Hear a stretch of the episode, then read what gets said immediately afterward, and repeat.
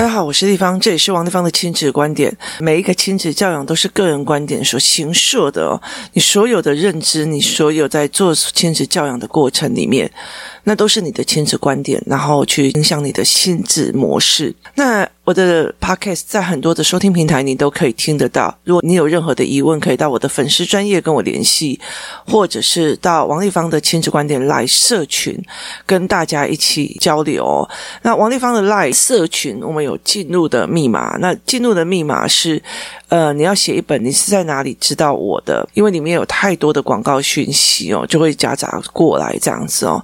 那如果你要加入的话，那麻烦你就是看一下，至少 Google 一下，或者是甚至是把王丽芳的亲子观点 Podcast 的名词这样子写上去，或者是你比较有听过哪一集比较特别的，那你把它写上去，那我就知道说你是真的是听友过来，而不是广告商随便来丢的一些社群就跑哦。就我觉得这些广告商真的是非常奇怪，他丢那些垃圾讯息，其实是根本就没有办法达到他的喜好度，就是别人看了以后根本就不会喜欢，然后进去被骗了以后就有浓浓的被骗感，那怎么会是一个好的形象呢？我不知道他们在想什么。来。今天来讲了一个议题，就是我处理过非常多的亲子关系哦。那在社群上有很多人在问的非常多的问题，这些问题里面我觉得蛮有趣的哦。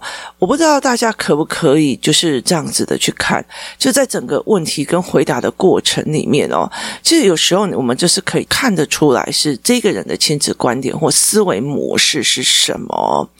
那你的思维模式是什么？你的走向会是什么？例如说，一个小孩有某个状况哦，那有某些人就会讲说啊，这个小孩哦，呃，就是生活常规不好。那跟呃，我会在想说，哦，这个小孩为什么会是生活常规不好？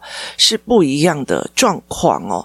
所以，例如以生活常规来讲哦，包括像呃擦桌子、擦桌子这一件事情哦，工作室有一种呃花花桌，就是小朋友在坐的桌子。那这样子的桌子像花一样的形状哦，在幼儿园里面蛮常见的哦。那这种花花桌其实蛮有趣的，因为其实到现在我的小孩子三年级、四年级了。他在去擦这个桌子的时候啊，我才理解一件事情，他没有办法是连续 Z 字形这样一直下来擦，他没有办法连续 Z 字形下来擦，所以其实你在擦桌子的时候，他其实只是模仿你拿一个抹布挥挥啊那那那啊，所以他根本就不知道说，呃，眼睛是要是这样走动的哦，所以你就觉得说，啊，他就是就是懒散，就是乱来哦。像我妈妈以前会跟我讲说，反正你你扫地就跟扫大字一样。就写写书法写大字一样，总有留白没扫到的地方。那我被骂了多少年哦？一直到我在观察小朋友在擦桌子跟扫地的时候，我才理解的一件事：他们眼球如果没有办法像以前追焦的那么厉害的话，因为以前我们在看别人跑来跑去的时候，眼睛就会追焦来追焦去，追焦来追焦去，追焦来追焦去哦。那我们这样子追焦来追焦去的时候，我们就有办法去看清楚整个桌面哦，它是从左到右，右到左，左到右，右到左，左到右，右到左，这样子的方式，再把每一个桌面。擦干净，可是很多的孩子他其实只是挥挥这样子而已哦。那有时候是有他的眼睛的能力限制，有时候是手的能力限制。因为那时候叫我的小孩擦花花桌的时候，我发现他们没有办法把手拉到那么远的地方哦。那其实这就很像是说，呃，如果你用一个非常非常大的桌子哦，那我们的手也没有办法一次擦到那么多。那其实我们都会借助那种长柄型的呃抹布或擦布来去做这些事情，可是孩子没有，因为他被拿着抹布就在那边擦，所以其实他们的挫折也是会蛮大的。所以是生活常规不好吗？还是他们是怎么样？或者是他认为这个是我是被逼着做，因为妈妈说一定要做家事，我是被逼着做的，跟。哦，原来作家是有这些模式跟方法，他的完全是不太一样的哦。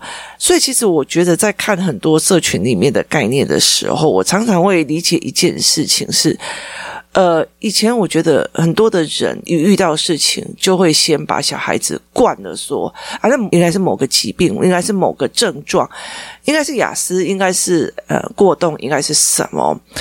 那我觉得，其实，在很多的事情里面，要去看一下内容到底是什么。例如说，有一个读友在里面写说，他的小孩已经六年级了，他想要看别人东西的时候，手就比较快，他会看着看着手就伸出去了，都不会问说可以借我看一下嘛？哦，那其实这就跟破题里面我们有讲过的这一句话，因为他有看了。看了以后，其实你如果可以借我看一下嘛？可以借我弄一下嘛？那你这句话其实，在别人的拒绝，所以说，哦，这个东西好特别哦，它到底是怎么做的啊？诶，它是不是下面有个东西啊？我看一下下下面有没有，好不好？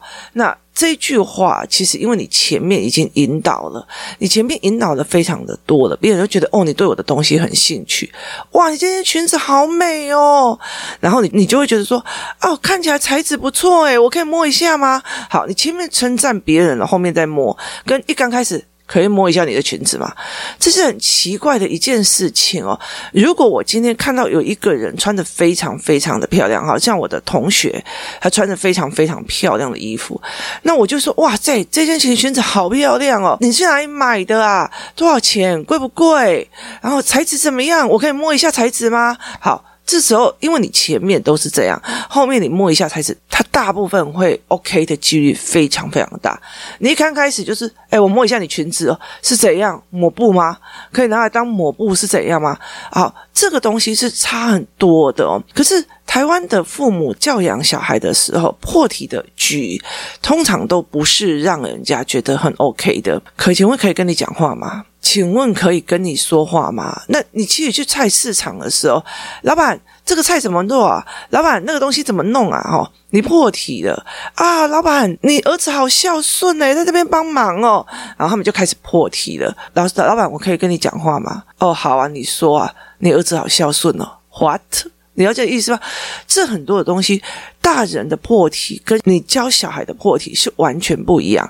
大人的破题是聊天感带出来的，可是小孩的破题为什么我们一定要教？请问可以借我看一下吗？请问可以借我弄一下吗？他其实被拒绝的非常多。当这个孩子觉得我妈妈教我的方式被打枪的几率很多，倒霉的方式很多。例如说，我父母教我的，别人打你你就打回去，结果到最后我也很惨呐，哈。要不然就是别人打我，我就忍下去，那我也很惨呐，我就一直在被打，在这整个过程里面，在这整个过程里面，他一直在结论一件事情。我妈教的都是错的，我妈教的害我更惨，我妈教的害我更糟糕，所以他并不愿意去做这一件事情哦。所以其实小孩子的状况，你不能跟他讲说他就冲动型的人物，不是，他没有方式在做好。例如说这件事情，我不知道该怎么解释，我就用冲动式的方法在做。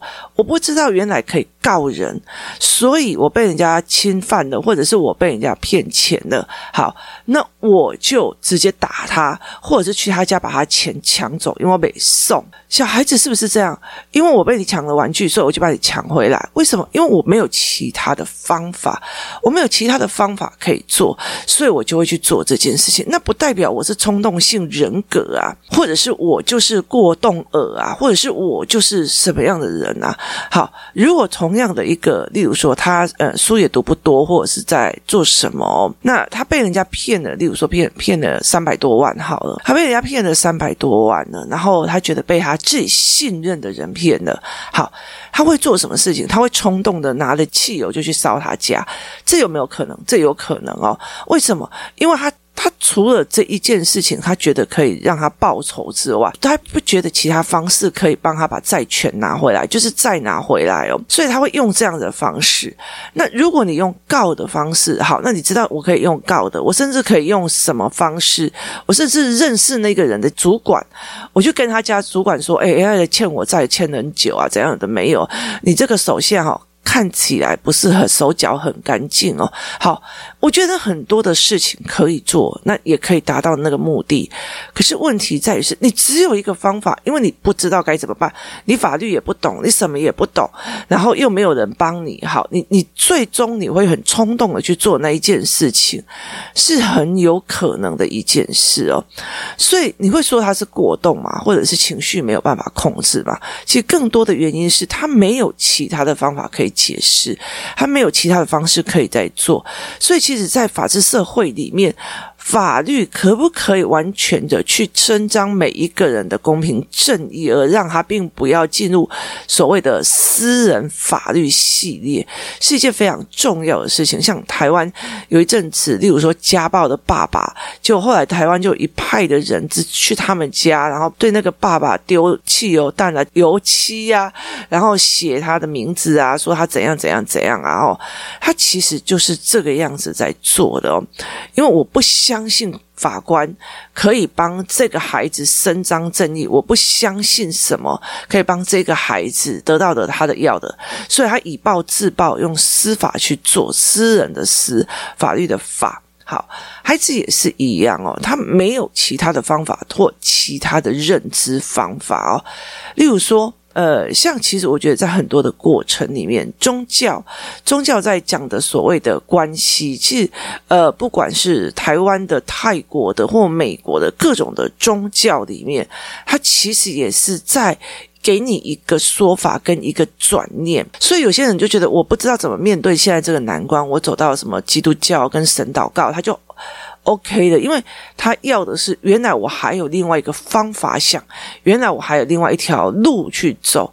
然后，例如说呢，呃，被骗了钱，或者被别人玩了钱，好，那我就觉得说，或许是上辈子我欠他的，或许是他这一辈子自己的做的孽哦。可是我觉得我不想跟他计较，我有太多的事情要往前走。终有一天，天道会帮我出这一口气的。好，当我可以这样子想的时候，我就不会拘泥到我想要去他家丢汽油弹，我不会想要去他家丢汽油弹这件事情，我就变成沉稳下来，并不代表我的个性沉稳。而是代表我其实有其他的方式在解释这件事情哦，所以这个孩子会去用手，是因为他没有其他的方法，他没有其他的能力去做这一件事情，但是他行为表现出来的是冲动。这个时候，如果你就说啊，他 ADHD 啊，妥瑞他会干嘛？有的没有？其实。呃，完完全全是用另外一个方法在压制它，你没有去解决前面的源头的问题哦。那呃，其实像工作室，像我昨天在呃，我们在公园玩哦。我们昨天工作到很晚，然后就后来就是一个工作人员休假回来，啊，他说还有很多工作没有做完，还要赶工哦。那我们就把他的女儿带出去公园玩了。在这个公园玩的过程里面哦，其实我们就在聊这一件事情哦，就是包括有几个小孩在我们一起去的几个小孩，他那时候阅读班收他的一个很大的一个原因是。呃，他眼睛砸得太过严重哦，而且呃是被所谓的就是所谓的呃医生认证哦，这是妥瑞。可是问题是，后来其实他也没有治疗，也没有任何的状况哦。其实已经有两三个。那后来其实我是一直用认知，一直用每次就陪他们聊天，然后陪他们呃阅读文本，然后像最近社会科的文本或自然科的文本，我重新的帮他们做做社会科跟自然科文，让他们自己有办法。哦，这是什么意思？哦，那个是什么意思？他没有办法，他不会自己进去学校里面去。我不知道这个，但是我要硬背下来，那个也是个压力哦。其实真的有办法的父母去看一下现在的社会科跟自然科哦，试图你自己用你自己的方法去把那个脉络画清楚。你试图嗯随便点一个章节，然后你把它的脉络画清楚，你会发现一件事情：小孩怎么有办法懂？因为你自己都会看不懂。真的是超复杂的哦。那呃，以前的版本哦，它就是一个教条式的说法。例如说，台湾的历史，它就整个一个把它想完。好，这个东西我我或许还有办法，可是现在一定把它克刚好。例如说，我要怎么去看月亮的高度？好，那我要用做高度角，那高度角又要怎么做？然后有哪些方法？用身体去丈量，就是用拳头，跟用量角器有什么不同？他会先跳一下说天空，然后再跳一下量角器，然后再跳一下测量，然后再跳一下科学实验方式，然后最后再跳去月相。我就觉得。你在瞎傻，你听有意思吗？可是你真的在仔细看内容，他也没有错，因为他也讲了非常多的实验方法跟实验的研究。意思就是说，我并不是像以前那样叫你背的，你要有实验方法跟思维。可是问题在于是，这群小孩的认知非常的差，他会写一句：“请多次测量以避免误差。”我问你，四年级的小孩这句话是什么意思？他知道吗？他不知道。可是他会考，所以其实后来在整个过程，我必须整个课本每一个章节重新再调整过。那我常常在想说，如果没有人带，或者是没有人去做这些书，他们是硬背下来，然后再去考试，硬背下来。当他越来越大的时候，用这种方式在读书的时候，他越来越没有办法支撑，他就会快。飙起来了，当他快要飙起来的时候，他怎么办？就是他怎么去处理这一件事情，所以他的情绪就会出来，他就会快炸掉。所以其实到五六年级的时候，就变不害哦，不是他变坏，他其实是有压力，他不知道该怎么做。那其实，嗯，父母也不知道该怎么去跟他教哦。他其实是一个非常呃特别的循环。所以我常常会跟很多的人讲，是怎么去看小孩的状况。很大的原因是先把他的思维的思路多通几条路。他不要一条路走死。如果人一条路走死，我跟你讲，你这一辈子如果只能跟一个人结婚，然后那一个人如果不理你，然后你就人生就完了，然后你的前途就马上死掉。好，真的那个人一不理你，我跟你讲，自杀的非常多。那以前的人为什么那么多为情自杀的、为情殉情啊？干嘛都没有？因为他们一条路走死。那现在的人就会觉得，呃，这一棵树不在了，我还有一片森林呢。你了解的意思吗？我何必守着这一棵树呢？所以你的路是很多的，你的选择是很多的。所以当很多的孩子会觉得说，哦，你觉得这个小孩很冲动，那你要想想看，他除了这个方法，他还有没有别的方法？或者是你教他的方法？合用吗？适合他吗？他真的在你用的方法里面，在人际关系中如鱼得水吗？如果没有的话，那我们又何必强求说这个孩子是不是？冲动了，是不是怎么样？没有，他路太少，他的路太太少了哦。如果我就觉得说，呃，现在只有考试这一条路，呃，像我最近在聊天，在跟很多人在聊天的过程里面哦，你去了解商品跟商业的取向的时候，你会理解的一件事情哦，就是。呃，像我儿子问我一句话：为什么商品思维是人类最底层的思维？那我最近就一直在帮他收集这个资料，然后来要教育他。那什么东西是什么商品？什么东西是什么商品哦？所以我就开始一直想要教育他。好。那什么东西可以去做出的一个商品的价值，然后去卖这些价值哦？那对我来讲，我就觉得非常的有趣哦。那他这样子想是一件非常有趣的。为什么？因为像我女儿最近在跟我们聊所谓就是企业的形式哦。那呃，我后来会理解一些传统的读书的模式，它后来已经变成了一个很多大部分就是受雇者心态。我是被人家雇佣的人，所以我要英文好或什么。那以后找工作比较方便，可是问题在于是以如果现在商业的模式来看的话。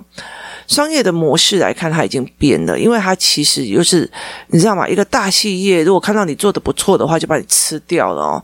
所以其实它就是大企业，大企业很很容易变成像韩国那样子扶植大企业哦，但是是金钱扶植的这个过程。所以其实后来我在跟孩子调整了所有的商业思维、所有的思维模式的时候，在调整，是因为我觉得时代在变，然后呃事情也在变，你必须要多条路可以走，你不。可以一直受雇者心态。我这个东西要读到哪个比较被录取率大，比较怎么样？好，那如果录取进去了，你今天今天台清交好了，你今天是上去了，然后录取上去了，然后你又要我要怎么样才可以取得别人的喜爱或干嘛？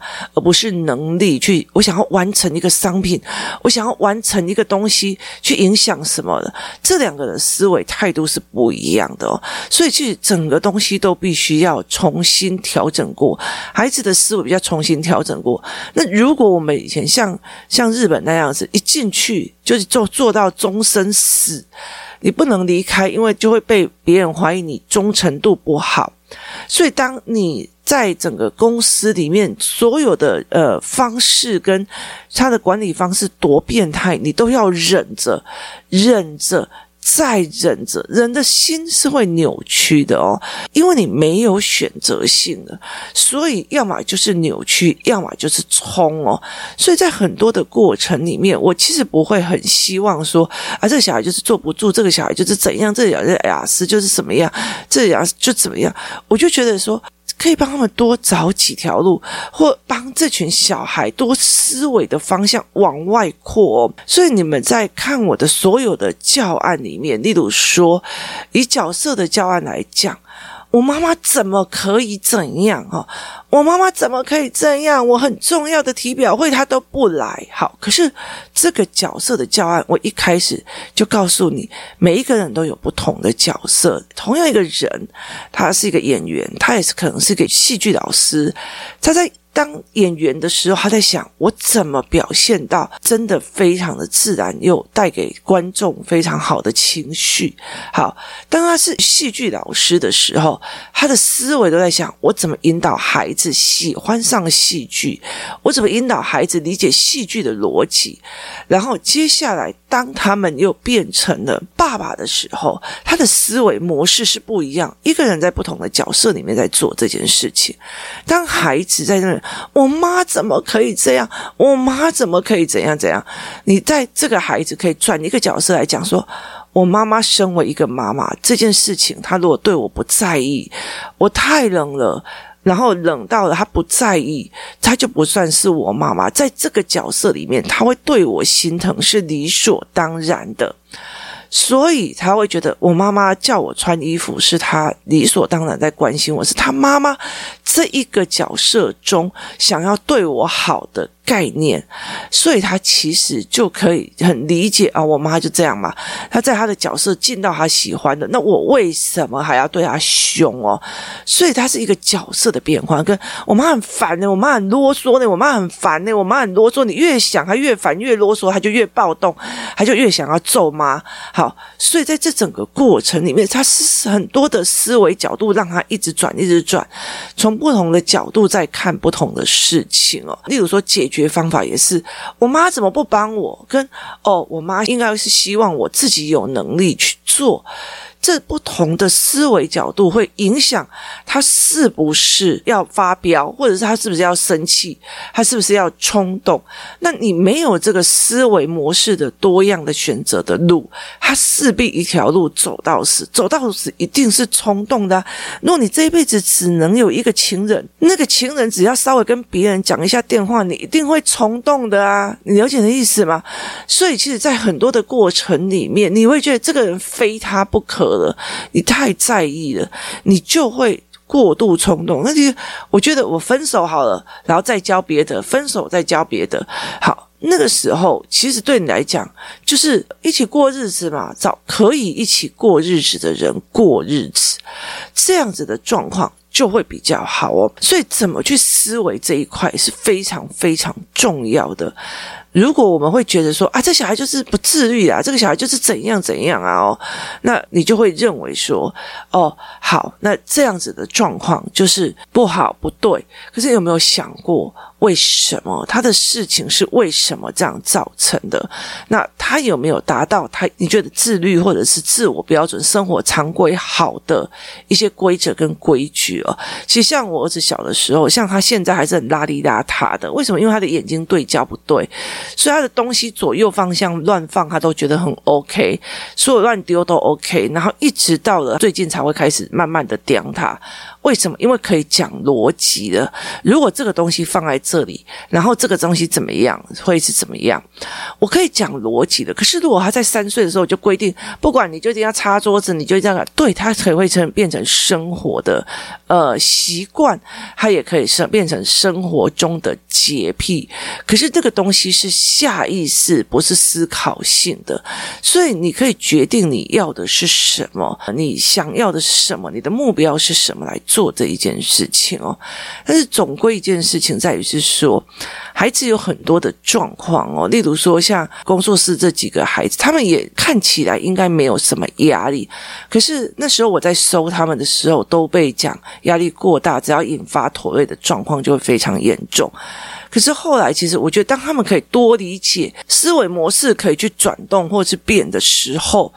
其实他的压力就不会这么大。有一个孩子，他其实原本的班级的老师，他会要求的非常的严格。那那时候他不知道为什么，所以他他整个症状就会很明显。后来换一个老师之后，因为他症状很明显，所以后来我就收他，然后上了一些认知课，上了一些思维课。好。他在学校里面问东西，或者是思维搞不清楚的东西，都可以回来在这一个教室里面跟大家讨论，跟大家问，然后甚至我们会再重新调整他的认知。哦，原来可以这样想，原来可以那样想。那这个孩子他就不会觉得压力山大，你听我意思吗？因为他觉得哦，原来这个老师是为我好。那后来这个老师他他的那个什么？呃，罚写也非常的多，可是他却是所有三年级的孩子里面字写最快又最好的人。那后来他才在讲说。哦，我每次迟到就罚写，以前就觉得压力很大，现在就觉得好啊，罚写就罚写啊，反正多练习。然后原来他可以看得出来，他进步非常非常的多。所以在这整个状况里面，他其实就是非常好玩的，非常有趣的哦。怎么去协助孩子做这一块？其实很大的一个东西就是，真的不要让孩子一条路走到死。他非常非常多元的方法，所以我常常会在讲说，孩子要看人的广度，要看事的广度。